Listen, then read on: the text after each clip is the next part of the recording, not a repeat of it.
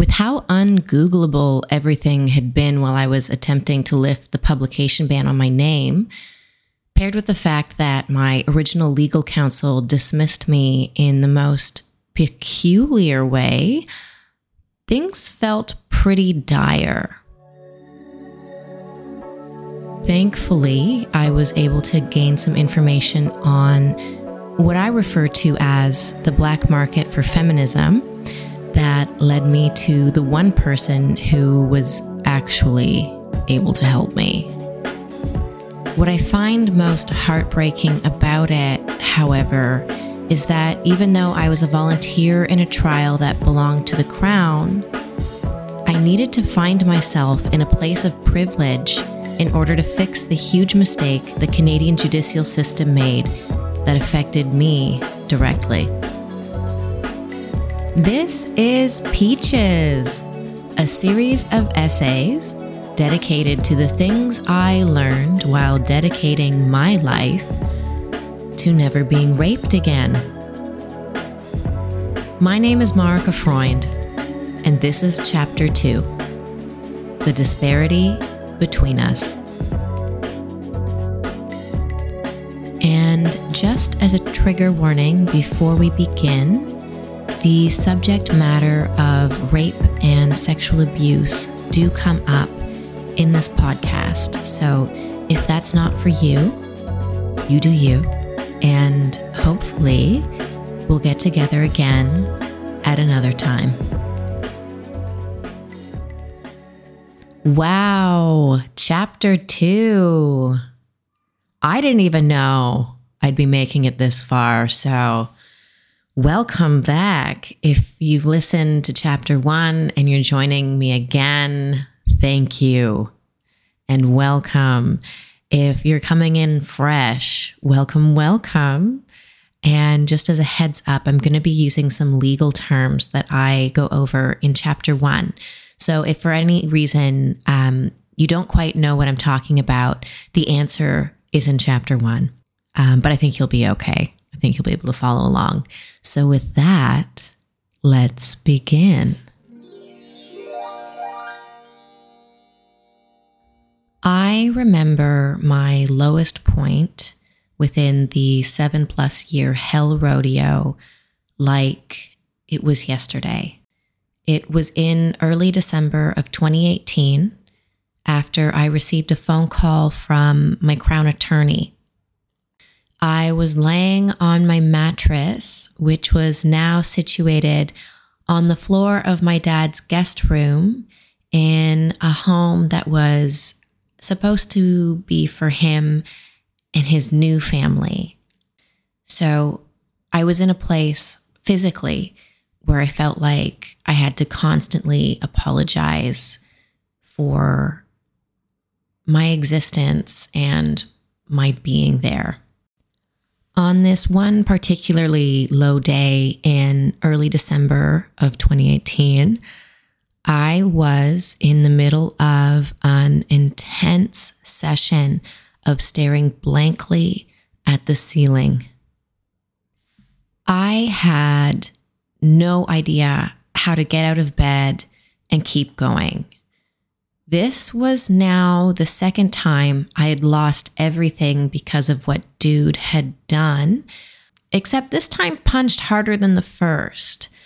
Mostly because I had just failed at being the kind of person who didn't get raped.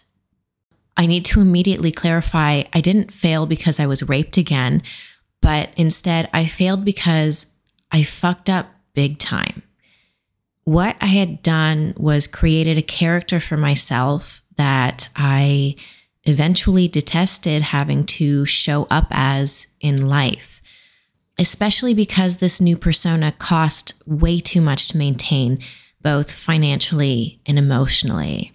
However, through no conscious choice of my own, the identity that I fabricated in survival mode was flushed down the proverbial toilet only four months after the preliminary hearing. In this moment, I was certain the only thing I had left was myself, whoever she was. And I'm sure you could glean from those last couple of paragraphs that this wasn't the kind of empowering realization that comes equipped with its own 1980s power ballad. Uh, instead, the moment would be better scored by a Halloween cassette tape you bought at the dollar store. So, the last time I was this close to my real self, I was social reject number one after being raped for the fourth time. And being a guest in my dad's new family home really helped to drive that point home. I really felt like a loser. The preliminary hearing was, uh, to put it mildly and politely, a really long and awful day. It exhausted every single part of my being in a way that I was not ready to admit. And the humans on my cheer squad either refused to really cheer for the home team or slept through their alarms and didn't show up to the big game. So I attempted to be strong in a way that was superhuman, extraordinary, and completely unsustainable because I didn't really have any other choice. I also didn't want to give anyone another reason to drop me like a hot potato. I had lost so many people when I showed weakness and expressed need after that night that changed everything in June of 2014. And my very worst fear was losing another community all over again. So I made the decision that I could hold what was being thrown my way by Dude's defense lawyer while simultaneously holding space to be an empowering beacon of light for others. And it was a massive oversight on my part because it was way too much. I wasn't able to do it, and all of my worst fears came true for a second time. So, once again, I found myself asking the same question I did in 2014 Was it safe for me to be myself? At this point in time, in December of 2018, I was now headed to the Superior Court of Justice in Toronto to be the key witness in a trial occurring because of something that happened to me and this was going to happen in seven months' time, all because the judge at the preliminary hearing believed my testimony. On top of believing my testimony, he also witnessed Dude's attempts to distract and torment me throughout my full five hours on the stand. The five hours, mind you, were broken up with a lunch break in which I did my best to eat four french fries and remain hauntingly silent as Dude and his defense lawyer were sitting right outside the door of my holding room, hoping to hear me say something incriminating. It was very spooky. And let's just keep in mind that I don't find this amusing because it was, in fact, deeply traumatizing, but I do think that it's hilarious that this is completely normal, legal, acceptable behavior at a preliminary hearing.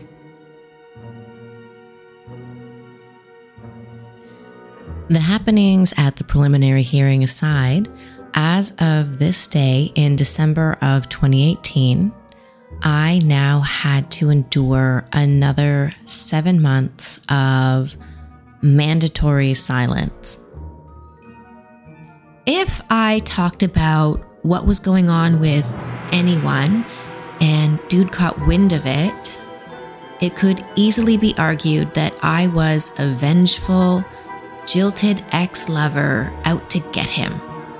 And that would nullify everything done up to that point.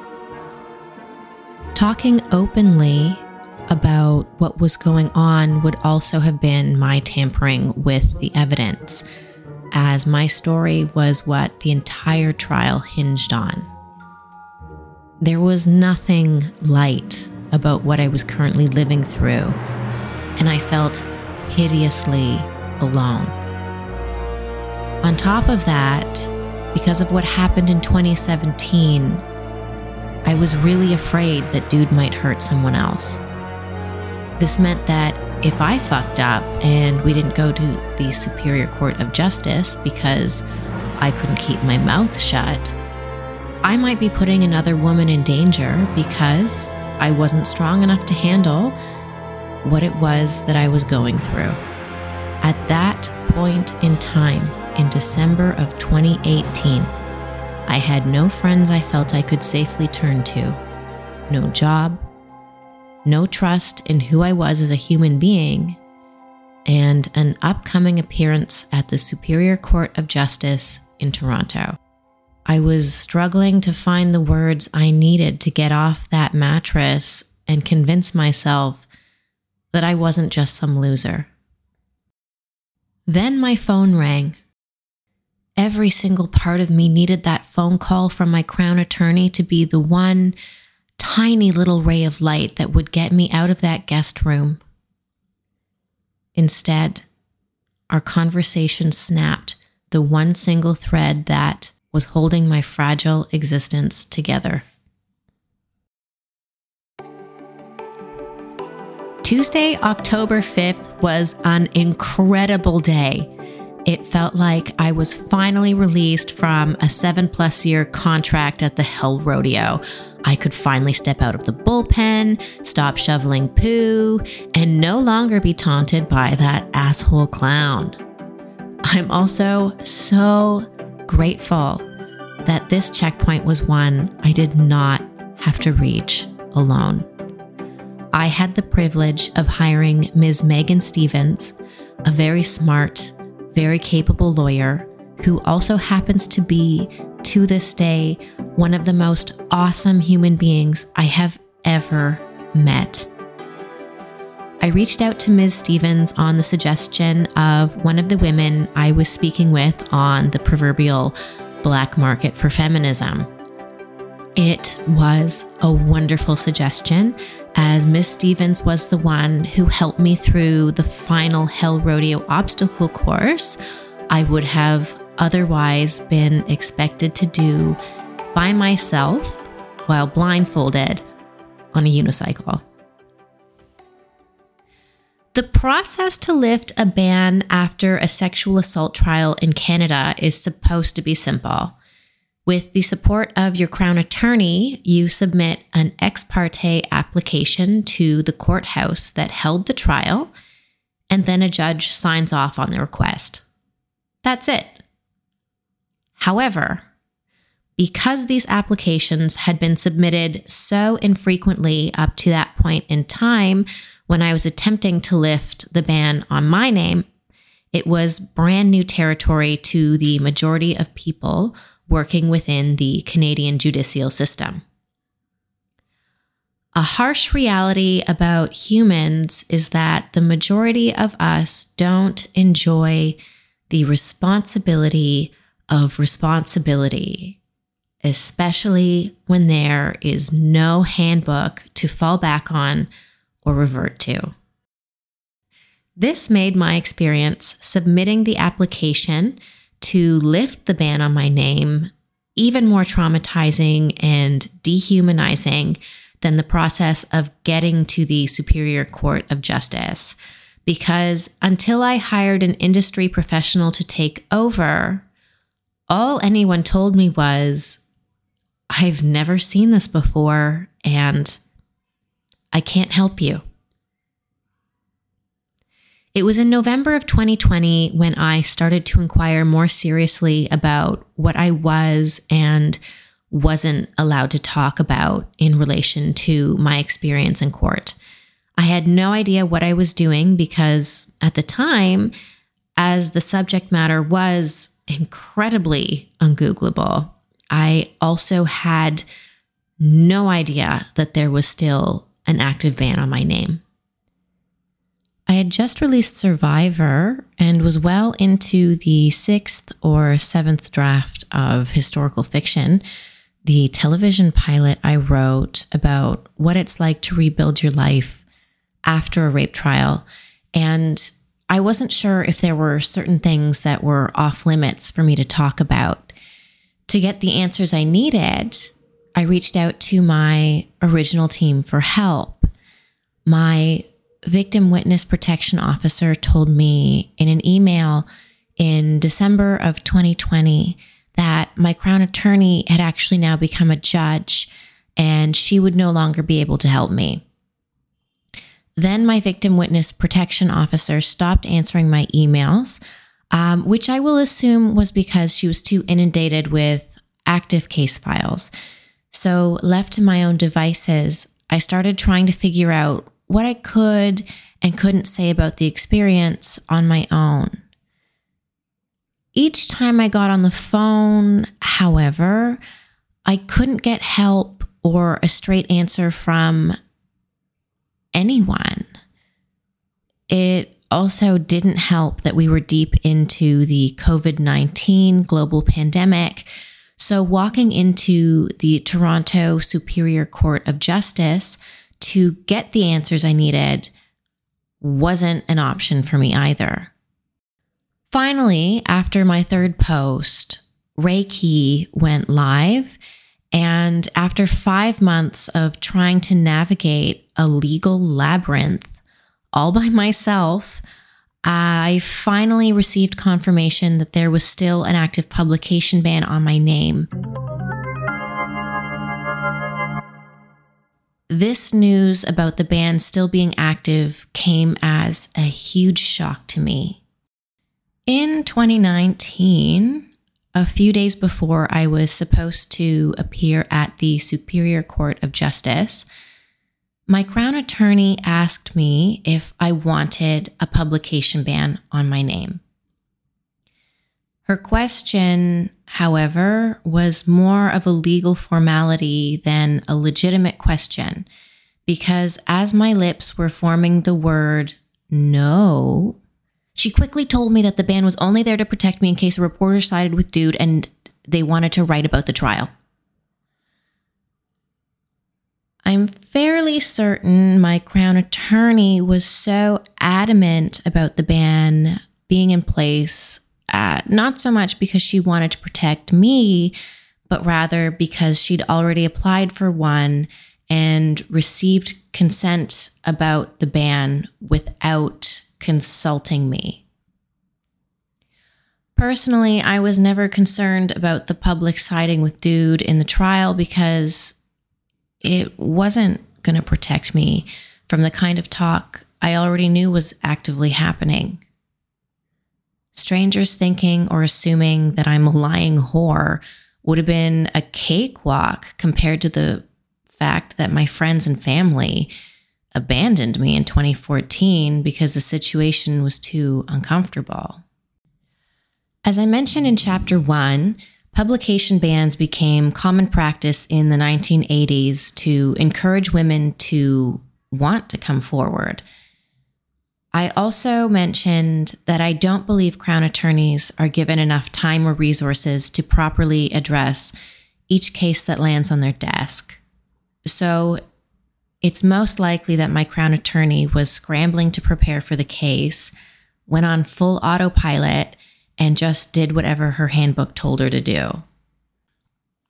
The unfortunate thing about rectifying her wrong assumption is that filing a request to revoke the ban before the trial had even begun would have compromised the integrity of both of us before we even entered the courtroom. I also think she just had no idea how to go about lifting the ban that she placed on my name. There was another point that my crown attorney really drove home which was that she didn't want to compromise our integrity because it was really important that the judge liked us. The latter comment made me really uncomfortable. Was this how the courts functioned in Canada? Based on a foundation of chaos and likability? What the fuck did I sign up for? My Crown attorney then made me a verbal guarantee to try and put me at ease and to distract me from how she put a publication ban on my name without consulting me. She told me that the ban was only there so that I could be the first one to tell my story, and so that I could tell my story when I was ready.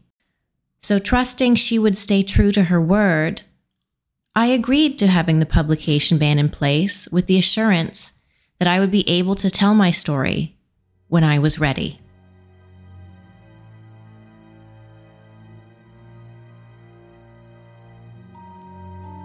That day in December of 2018, my Crown attorney called me to let me know that Dudes Counsel had submitted a third party records application to access my private records in an attempt to expose me as a vengeful, lying, jilted ex lover, and that this application was going to be put before a judge on March 7th, 2019. A third party records application is actually very common within sexual assault trials and often gets submitted by defense counsels in order to gain as much evidence as possible to support their not guilty argument. In fact, this application gets submitted so frequently that there is already a well oiled system in place to support it. Once Dude's Defense Counsel submitted it, I was immediately assigned a lawyer to defend me on this one specific matter. It was now this new lawyer's job to do everything in her power to stop the application from moving forward and to protect my privacy. I was told by my Crown attorney that this new lawyer would call me in a few days to explain everything, but in the meanwhile, my Crown attorney quickly explained to me what it would mean if Dude's Counsel's application was approved. If Dude's team was granted access to my private records and they were successful in finding any evidence that would expose me as a vengeful, lying, jilted ex lover before the date of the trial, it meant that all of the charges would have to be dropped because my story, the main piece of evidence that the entire trial hinged on, would be discredited, and the work we'd done up to this point would become worthless. An example of something like this happening was within the Jian Ghomeshi trial in 2016, where his defense counsel accessed 5,000 text messages between the witnesses that were sent both before and after his arrest. The messages were so incriminating that Ghomeshi didn't even have to appear on the stand and testify in order to be found not guilty on five different charges. Dude's third party records application, if granted, could give his team access to my personal email and telephone, as well as my private health records, including, but not limited to, potential diagnoses from doctors and any notes a therapist would have taken in session. What they could access would ultimately be up to a judge at the hearing, but I was to assume they'd go for all of it. Albeit obscenely invasive, what they were attempting to do was completely legal. The two charges Dude was facing were indictable sexual assault and administering a stupefying substance with the intent to commit an indictable offense. In plain English, he was being charged for drugging me with the intent to rape me and then for raping me.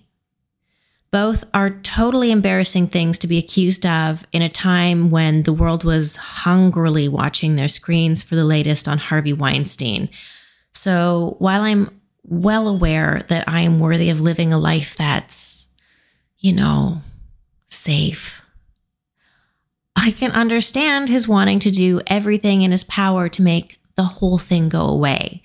What in 2018 could be worse for your social status than being exposed as a rapist? Probably still being the victim of a rape, but maybe it's still too soon for that kind of funny, oh no, haha. I vividly remember how my heart sank and how my body tensed up when I received that news. What if I had done something to fuck everything up? But more than that, I remember how unsafe I felt in that moment. I discovered a whole new frequency of loneliness, and it rattled me significantly. Before this phone call, I was only temporarily homeless after all my worst fears had just come true for a second time. But now, when I thought there was nothing else left to take from me, dude found something I had so naively taken for granted my privacy. My crown attorney ended the phone call by saying, Hang in there, you're a tough cookie. And I began spiraling in the guest room at my dad's place. When this tough cookie was ready to tell her story and learned that the publication ban was still active in 2021, I became so paralyzed with fear that I stopped writing altogether. Because of my Crown Attorney's verbal promise to me back in 2019, I had just assumed that the ban had expired like she implied it would after the trial was over. That it was really just there so that I could tell my story when I was ready. But because of this naive assumption I made after deciding to trust her, I had actually breached the ban on my name multiple times, meaning that if a court decided the breach was bad enough, I could spend up to two years in prison. Now, it could be very easily argued that when I learned about the publication ban on my name, and because of the information that was Googleable on the subject matter at the time, that I had gone into something akin to a WebMD hysteria. You know what it is. You get a little cough, and then before COVID, you get a little cough. You get a little cough before COVID, and then you log your cold symptoms into the search engine, only to find out that you now have terminal lung cancer. I self diagnosed myself with what I refer to as legal terminal cancer. Now, unlike some acute hypochondria, this self diagnosis wasn't out of as much paranoia as you would assume. You see, the thing is, around the same time I learned about the ban on my name, a woman from Kitchener Waterloo, Ontario, who goes by the pseudonym CL, had just been criminally convicted for breaching the publication ban on her name. So, just to really clarify this for you, in Canada, in 2021, women were being criminally charged for having the courage to share their stories and for having the courage to try to help end the stigmas we face on, well, let's face it, an hourly basis, thanks to rape culture. And from my own personal conversations on the black market for feminism, most of us had no idea that there was a ban on our name or what it entailed. We all pretty much faced the same nonsense and misinformation, aka bullshit, that I did with my crown attorney. CL's ex husband, who was found guilty of sexual assault, caught wind that she had shared a court document via email with her friends and family to explain what she had been through. This would have been fine if she had redacted her own name from the documents, except she didn't. Her name was in clear, visible sight. This isn't stated in the articles, but it's pretty clear to me that one idiot on her mailing list decided to forward this email to her ex husband. Maybe it was in a, what the fuck did you do, you disgusting pig type of sentiment, but it was a really stupid, dumb, idiotic thing for that loved one to do. And they really fucked things up big time for CL because her ex reported her to the police. That's all it takes.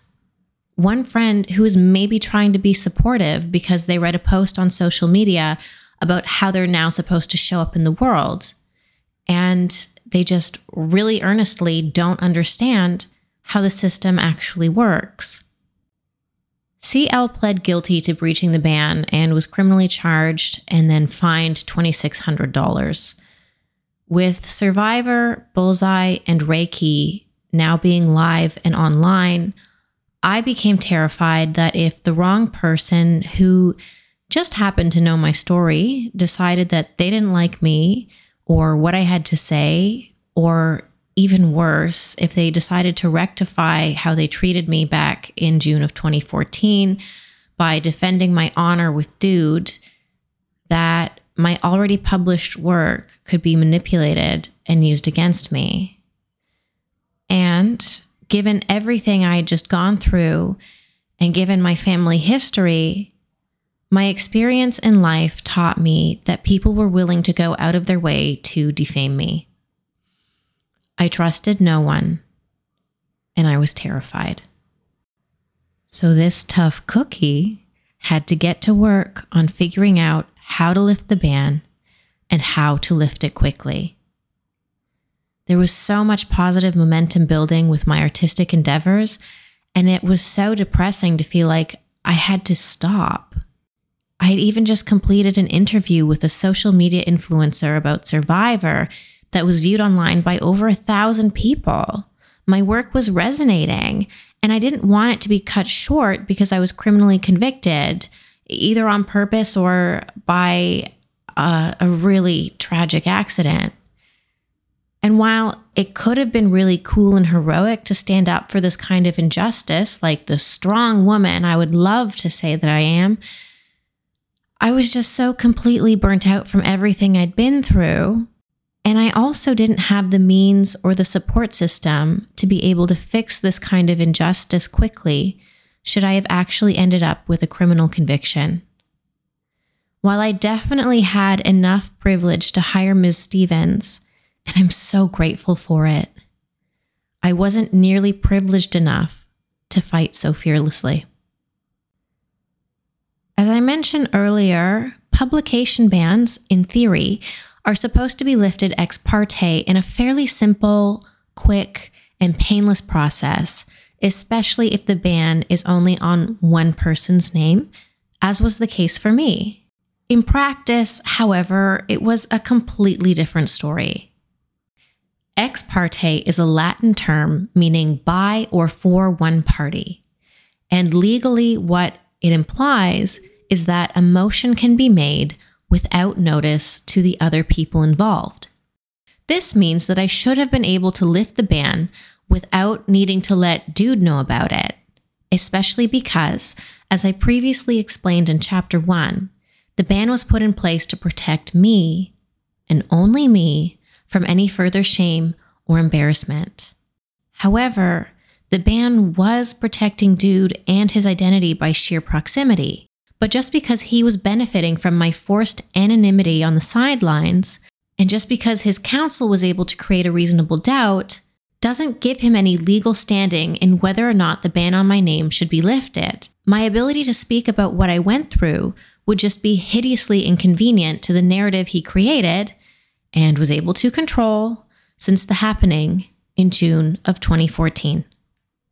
By the time I found Ms. Stevens, I was well into year six of the Hell Rodeo and ready to pay anything to have my freedom of speech back. Thankfully, Ms. Stevens is so excellent and efficient at what she does that what I invested was completely reasonable, even with all of the hurdles we faced along the way. In fact, she was so great that I would have paid her multiple times over again. I'm really grateful that I didn't have to, but by that point, things were so awful that I really would have paid anything to finally obtain a real sense of peace and closure. Once Ms. Stevens got to work, there was a massive shift in how I was treated, including full support from everyone involved in lifting the ban, including the Crown. While they still admit to Ms. Stevens that they'd never seen this type of application get filed before at the Toronto Superior Court of Justice, they were avidly interested in helping me now that Ms. Stevens, a seasoned professional, was taking the lead. We even learned that my Crown attorney had never become a judge and was, in fact, still a Crown attorney. Thankfully, we finally received her blessing, and she handed full authority on the matter over to Ms. Stevens. On June 25th, 2021, Ms. Stevens filed an ex parte application on my behalf.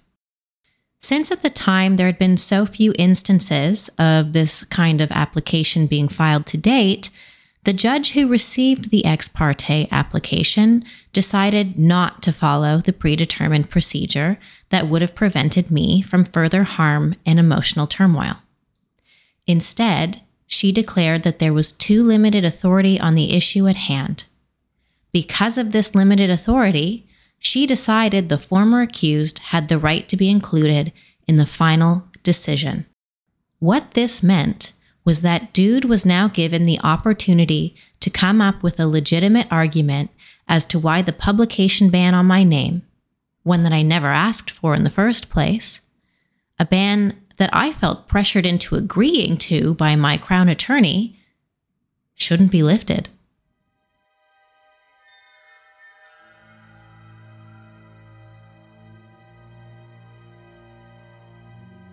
The way my Crown attorney handled that phone call in December 2018 completely broke me.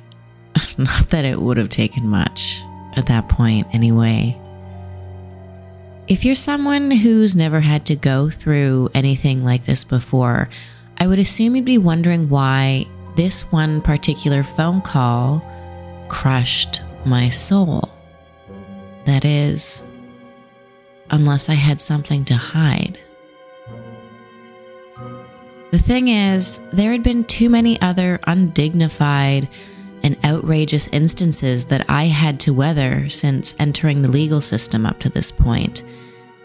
This one was just the straw that broke the proverbial camel's back and came as the perfect knockout punch while I was vulnerable and down.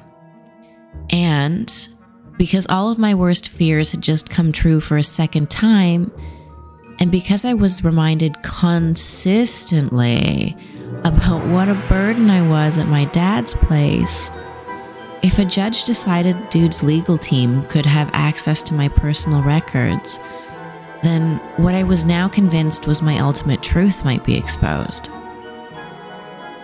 That I was just a loser.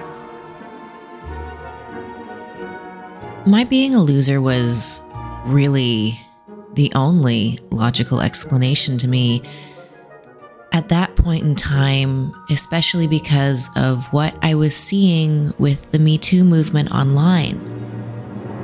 The whole world seemed to be rallying together to help every other woman in my situation.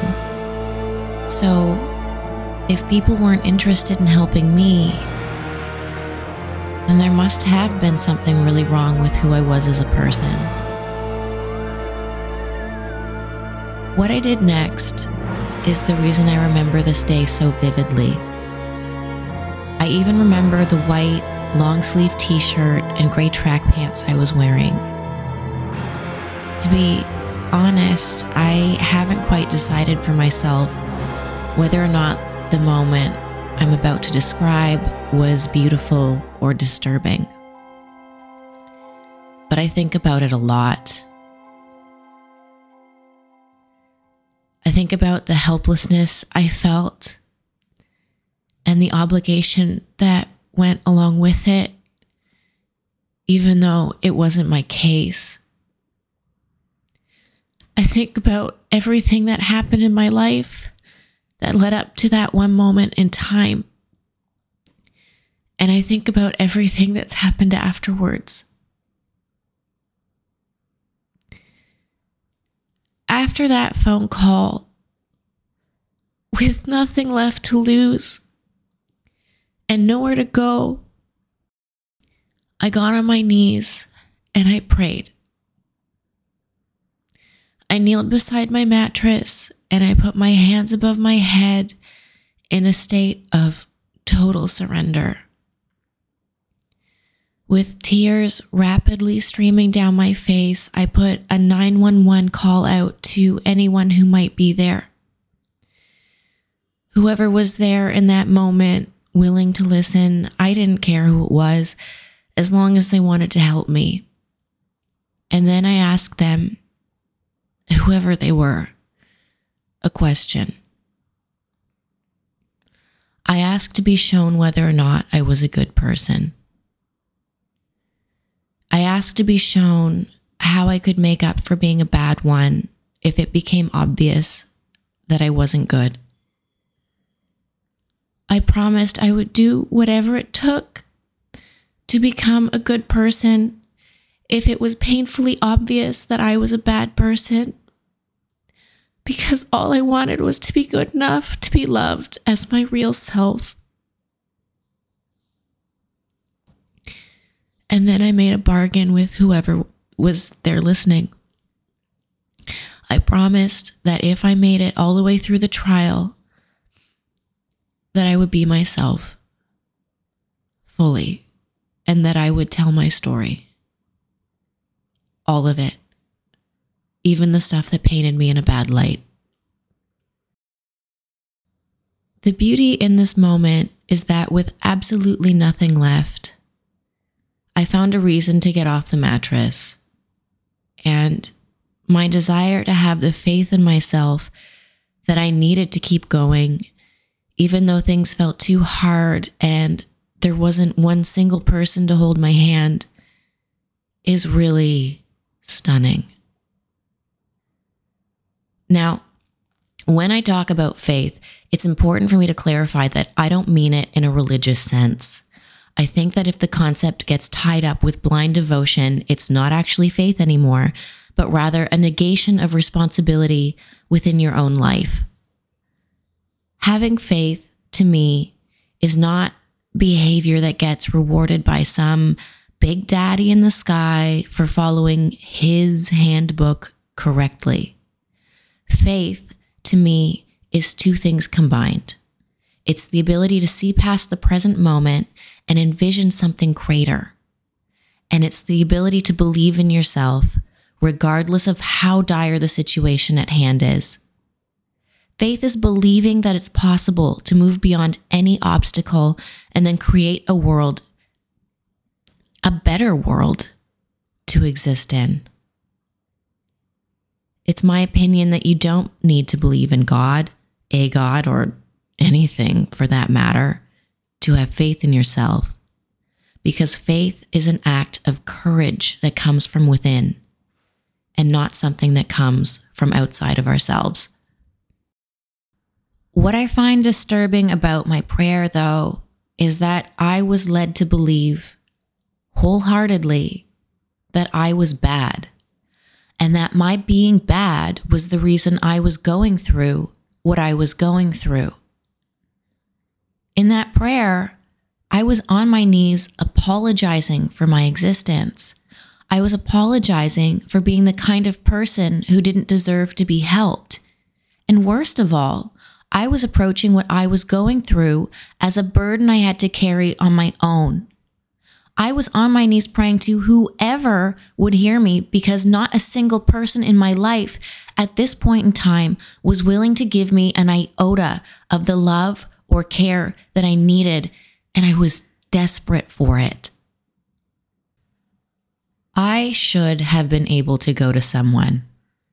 I should have been set up with the proper resources ahead of time by my Crown Attorney and my Victim Witness Protection Officer for the moments like this that were going to be hard and I shouldn't have felt so responsible for a trial that I was only volunteering to be the key witness in because the police and the Crown decided for themselves that dude was dangerous.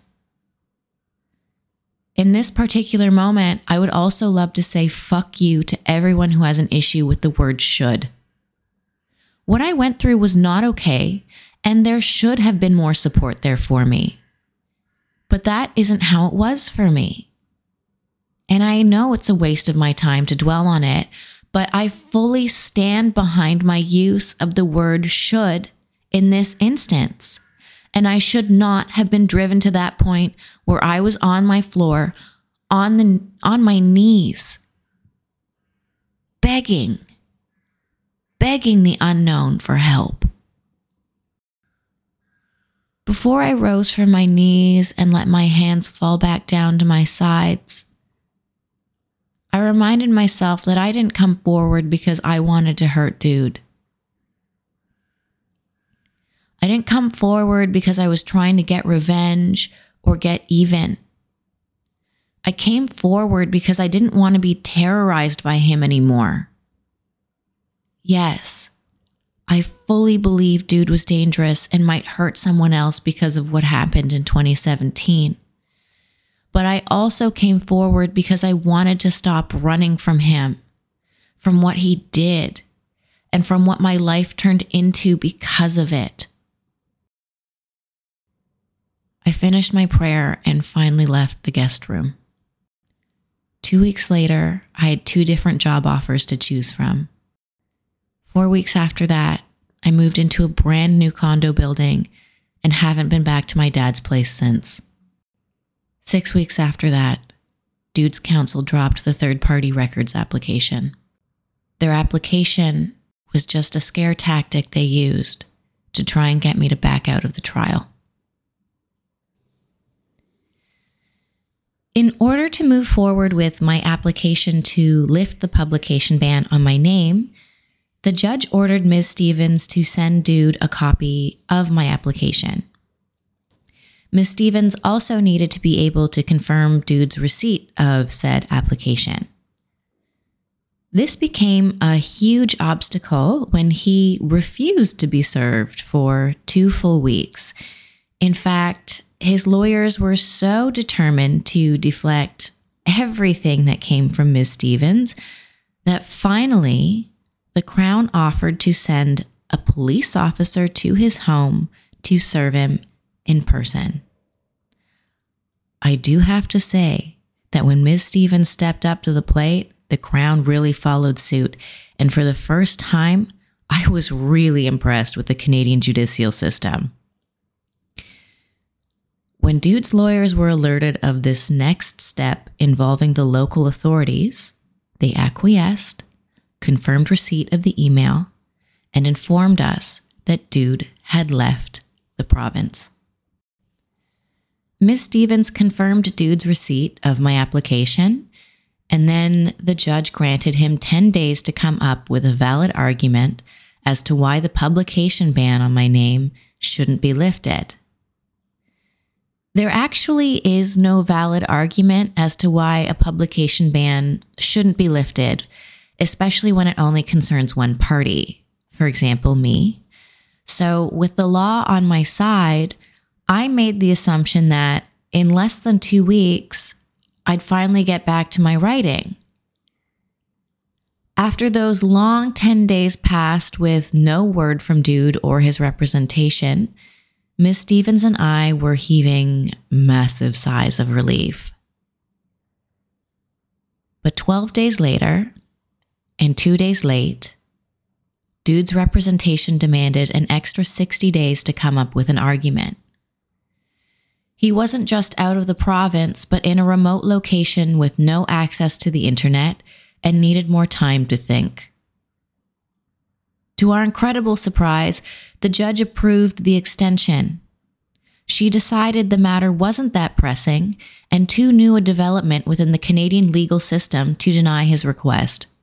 I now had to live through another series of months in which Dude was legally allowed to hold the reins to my narrative, while I was forced to sit tight and hope for the best. One more time. Those 60 days, the judge granted Dude to come up with a legitimate argument as to why the publication ban on my name shouldn't be lifted was one of the most difficult periods of time I've ever lived through. What made this waiting period so different from all the others within the Hell Rodeo, however, was that I had Miss Stevens' full support. Miss Stevens promised me that she wouldn't stop helping me until I had finally regained my freedom of speech, and I knew that I could trust her.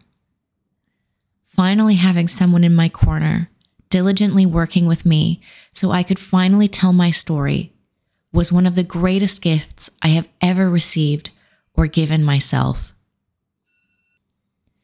One thing of many things that Ms. Stevens and I agreed upon throughout the process was that we weren't going to make an appeal to the judge with regards to the 60 days she granted Dude for the sake of my mental health. We didn't want to do this for two reasons. The first was because I shouldn't have to in order for the predetermined process to be honored by the judge. The judge, who also happened to be the same judge during the 2019 trial at the Superior Court of Justice, just decided not to do it. And because of her position of power, she was able to make that call maybe my crown attorney fucked something up and the judge didn't like me in the end. And maybe this was the reason it was getting dragged out so hideously. The second reason we didn't make an appeal is because we didn't want to set another unnecessary precedent for other women in the future. Because what we were doing was such a new development within the Superior Court of Justice in Toronto, everything we did mattered. We didn't want to add another obstacle or task for anyone else applying to lift a ban on their name in the future. So even though the stress I was living with was actually destroying me, the idea of making things harder for the next woman just because I was uncomfortable felt much worse than just waiting out those 60 days.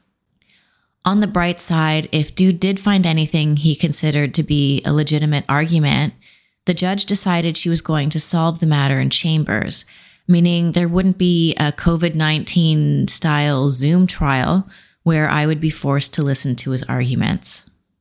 Within that 60 day waiting period, it was also announced in the news that, with the help of a lot of lawyers and a lot of women's rights activists, the charge on CL's name was reversed and she was no longer in legal hot water for breaching the publication ban on her name. So there was that too. But I was experiencing so much burnout from my seven plus years in the Hell Rodeo that regardless of the coaches, therapists, and my incredibly kind lawyer I had supporting me, I was really not okay.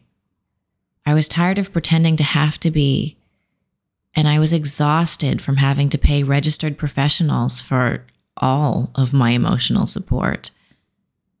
When the 60 day waiting period ended with no word from Dude or his counsel, another 18 days passed without a word from the judge. 60 business days later, which I was assured by Ms. Stevens is not how time is measured in the court of law, the judge approved my application and the publication ban on my name was lifted. Finally, Dude had no more control over my situation or the narrative, and I was free to tell my story.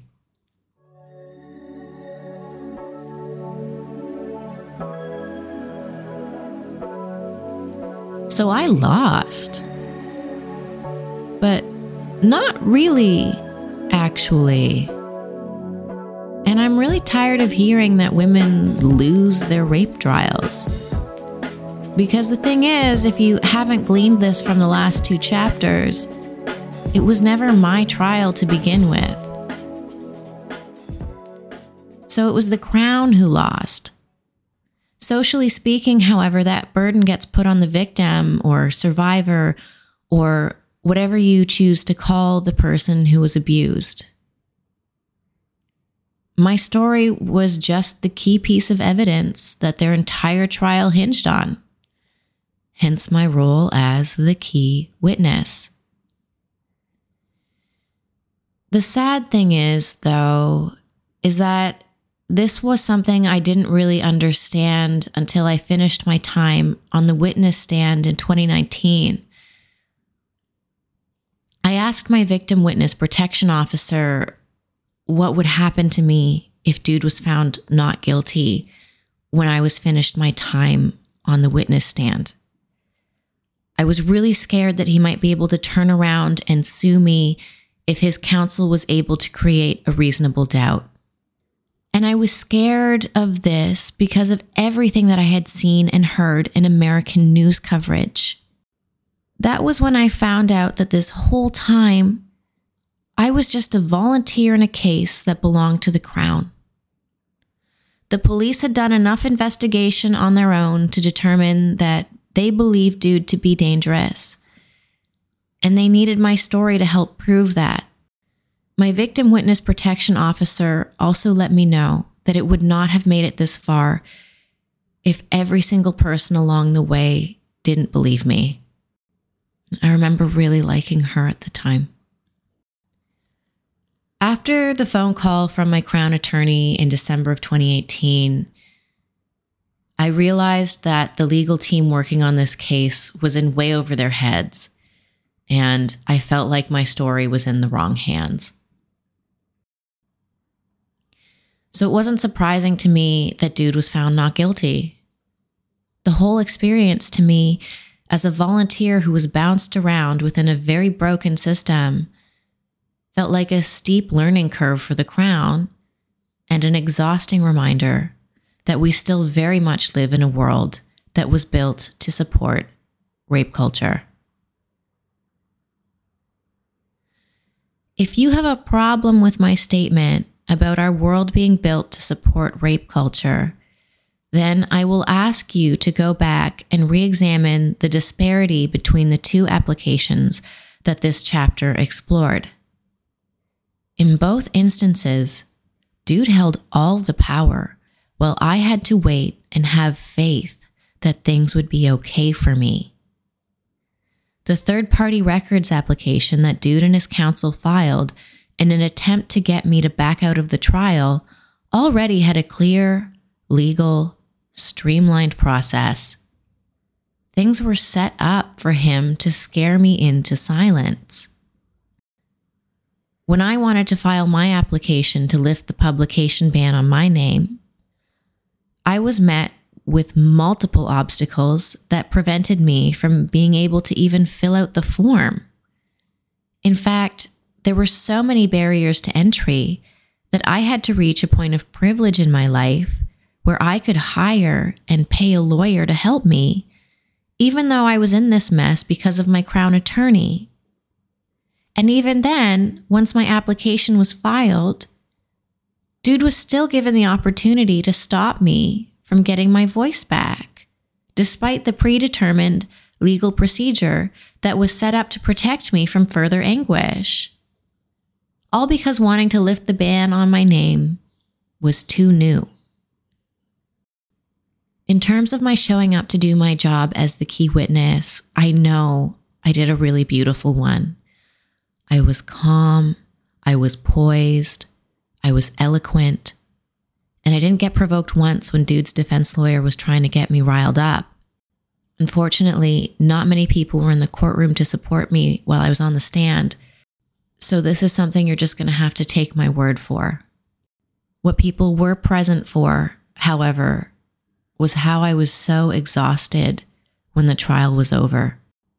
I had a really hard time pulling my life together afterwards, especially when the startup I started working for lost its funding and all but four of us lost our jobs.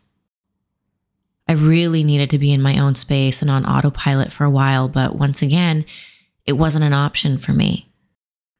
So my life fell apart again, much like it did in December of 2018. It seems like everyone left in my life, in Canada anyway, has only been present for the moments where I couldn't get off the mattress. It's been such a long time since I've been in a room with someone who's been willing to remember anything remotely remarkable about me. That moment of prayer in December of 2018 is going to come up again in my work. Because something traumatic happened to me around that same time that caused me to feel like I wasn't worthy of speaking to God. I mean, if God even exists, that is. So that moment of prayer was really brave in a way that's more heartbreaking than we have time for right now. But what I will say is that when we revisit that prayer scene, I'm also going to be addressing the New Age obsession with the word should. Until then, while God really may just be a flying spaghetti monster, I'm going to keep throwing pasta at the wall. I have to keep trying. I have to keep putting my voice out there for whoever to hear. Because what happened to me shouldn't be happening to our women. And if I can help move the needle even just a millimeter in this lifetime, then I would say it's been a life well lived and that the seven plus year hell rodeo was worth it.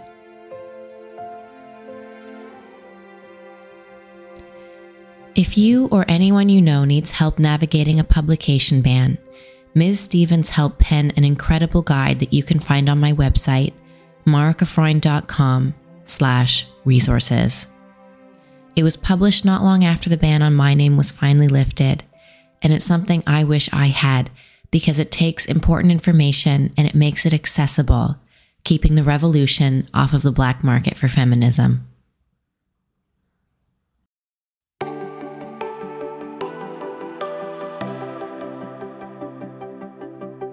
Thank you again for making it all the way to the end. If this resonated with you, please feel free to share it on social media, with friends, with some random stranger you've just met at the grocery store. And as always, I'm wishing you only the best as we're all navigating this incredibly intense planet that we all live on.